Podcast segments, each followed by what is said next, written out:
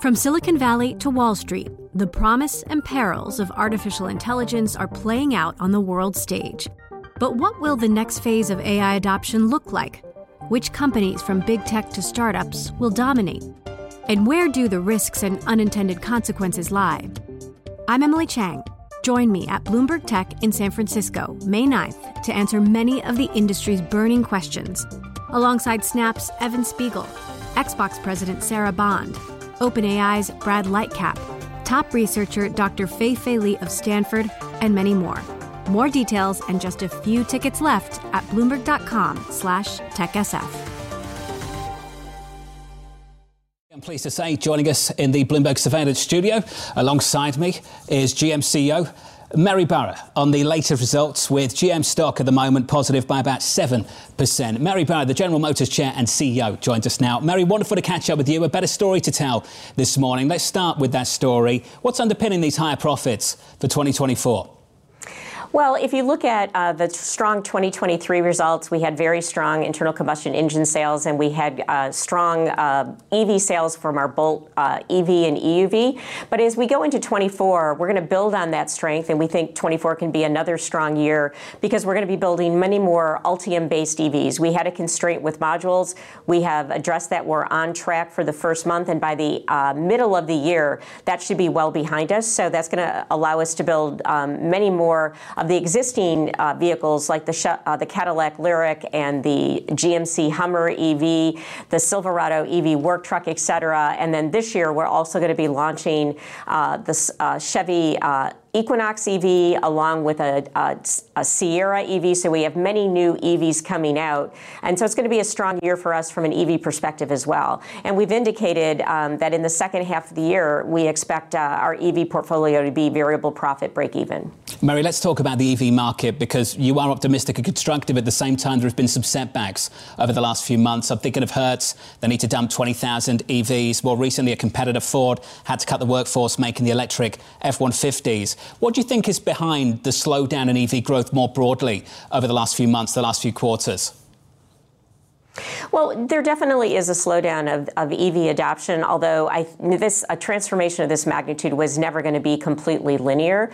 I think one of the important things is continuing to build out the charging infrastructure, but it's also about having purpose-built, uh, ground-up EVs that have all the performance requirements. Because as we continue to grow in the EV market, and you know, outside analysts expect that this next year, even the lowest is that it'll be an EV penetration of 10% versus this year of 7%. So although it's slowing, uh, if we were to grow from 7 to 10 percent, that would still be significant and a record year for EVs. And to participate in that this year, we're well positioned uh, with a, a, portfolio of purpose-built EVs. Mary, you and I have always talked about where the market is and where it's going. There was a belief for a while that we could move from the internal combustion engine to EVs, and now it feels like there's an interim step towards hybrids. You've been reluctant in the past. On the earnings call, you entertained that idea. What's changed your mind?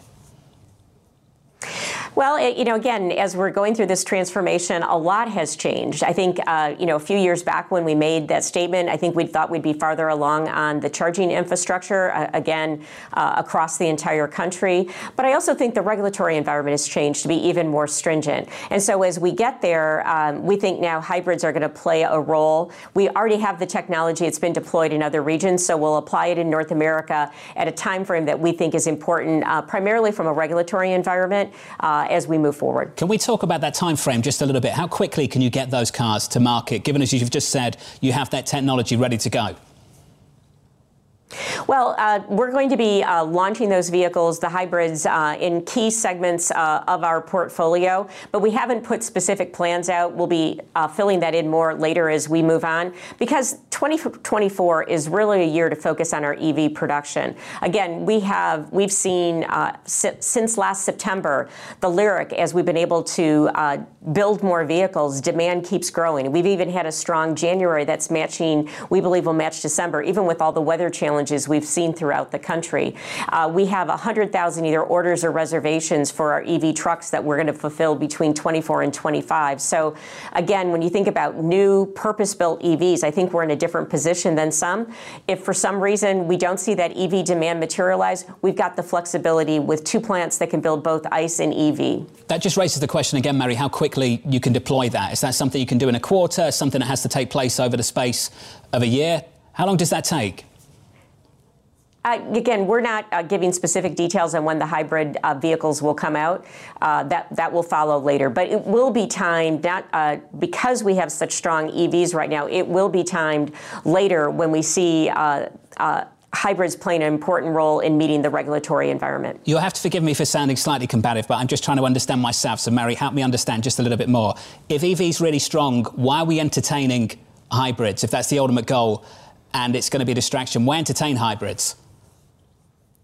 Well, I, as I've said, we've seen EV demand slowing. We think there's still an opportunity for General Motors, but we think, high, you know, if you think about it, we're 7% this year, getting all the way to 100% there's going to be a, a, lot of adoption, and there's some customers with their use cases are more comfortable uh, with a vehicle that has two propulsion systems, uh, the electric and uh, internal combustion engine. And so we're responding to that a lot is what is going to guide this is related to getting a robust charging infrastructure. So we're keeping our options open. Uh, and we're going to, you know, look to what the market wants. We've already seen hybrid demand go up and down over the last few years, so uh, you know, I don't think it's going to be, uh, you know, a, a long-term uh, stable growth either. Got it. You've always been pragmatic about the situation. Let's talk about the situation with competition as well. The Tesla CEO Elon Musk said just last week that Chinese automakers will demolish their global competition without tariffs. We noted in the last few months that GM sold fewer vehicles last year in China than in the US for the first time, I think, since 2009. Mary, how difficult is it to compete in China at the moment? Well, uh, the China market is under tremendous change. There's over 100 domestic EV companies that have started up. I think important to note, many of them are not profitable. We are changing our business, uh, and uh, we we need to get more EVs out that can compete. But I think when you look at the you know the intense price competition that you're seeing in China right now, that's not sustainable for any company. And so we're positioning for where GM has to be to compete in a very different market with many more uh, domestic EV competitors. But we still think there's a place and a growth opportunity there as we move forward. But it'll be different than it was, uh, you know, three, four, five years ago. You've said you're evaluating your business there. Could you help us understand a little bit more what ultimately that statement means? What does that mean to evaluate your business on the ground in China? Well, we have to evaluate with how much the market is changing and with the different competition. Competition, we have to understand where can GM play and win, and that's where we'll deploy our capital. We have a very strong partner with SAIC, and so we're going to work with them together. We have been to uh, make sure we have a strong business going forward. That's getting Ultium um, EVs launched there, and we're considering uh, you know other products as well. So more to come on the China story, but uh, we're going to make sure we set up the business with this very dynamic market to succeed. Mary, let's talk about competition domestically at home as well. That statement from Elon Musk that ultimately Chinese automakers will demolish their global competition without tariffs. Do you have a position on that? Do you feel the same way? Is that something that the automakers in America need to be able to compete successfully? We need to put the barriers up? Well, I think uh, uh, across the board, um, you know, when you look at how do how do you win in this business, it's by having beautifully designed products that meet customers' need, that have the right functionality, right software, right technology, at a very competitive price point. And that's why GM has been so focused on taking cost out and being more effective with our capital. Uh, and so that's what you need to do to win. I would say that you do need a level playing field. And I believe with our portfolio in many of the markets we compete around the globe, if there's truly a level playing field field, we have a strong portfolio and we're going to do well. The stock is doing well this morning, higher by about 6 or 7%. I wanted to finish up here. You've had some run ins with activist shareholders during your tenure. You've got plenty of experience with this back in 2015, I think, 2017 again with David Einhorn. Are you at all concerned about investors losing patience with some of these bets on technology, with Cruise, on the EV transition as well, and ultimately facing that altogether again? Or do you think the capital return program announced only a few months ago, together with a share price performance and a better outlook, will keep those people away? Well, again, we've got to run the business well. Last year, we had some disappointments in EV, and I think that created some cause for concern, as well as some of the challenges at Cruise. We're addressing both of them. I think this is going to be a breakout year for Ultium based EVs, and we're, we're, we're going to demonstrate that this year. We have taken the steps necessary, and the underlying technology of our autonomous technology with Cruise is strong. And so we're revising the plan that will work uh, very closely with local, state, and federal regulators, as well as first responders. So I think there's a very strong growth opportunity there. And just let me say, from an autonomous perspective, you know, the benefits of autonomous are safety. Uh, when you look at and saving lives, when you look at today, I think the latest, some of the latest statistics show that 90% of fatalities on U.S. roads are caused by human error. So this tech- technology holds great promise for safer travel. So we're going to continue to invest in that, but we're going to be measured and make sure what we deploy, we're going to generate returns on. So it's ours to execute. Mary, I know you're non-stop this morning and you've got to run. We appreciate your time here at Bloomberg. Thanks for being with us. Mary Barra there, the General Motors Chair and CEO. From Silicon Valley to Wall Street, the promise and perils of artificial intelligence are playing out on the world stage. But what will the next phase of AI adoption look like? Which companies, from big tech to startups, will dominate? And where do the risks and unintended consequences lie? I'm Emily Chang. Join me at Bloomberg Tech in San Francisco, May 9th, to answer many of the industry's burning questions, alongside Snap's Evan Spiegel, Xbox President Sarah Bond, OpenAI's Brad Lightcap, top researcher Dr. Fei Fei Li of Stanford, and many more.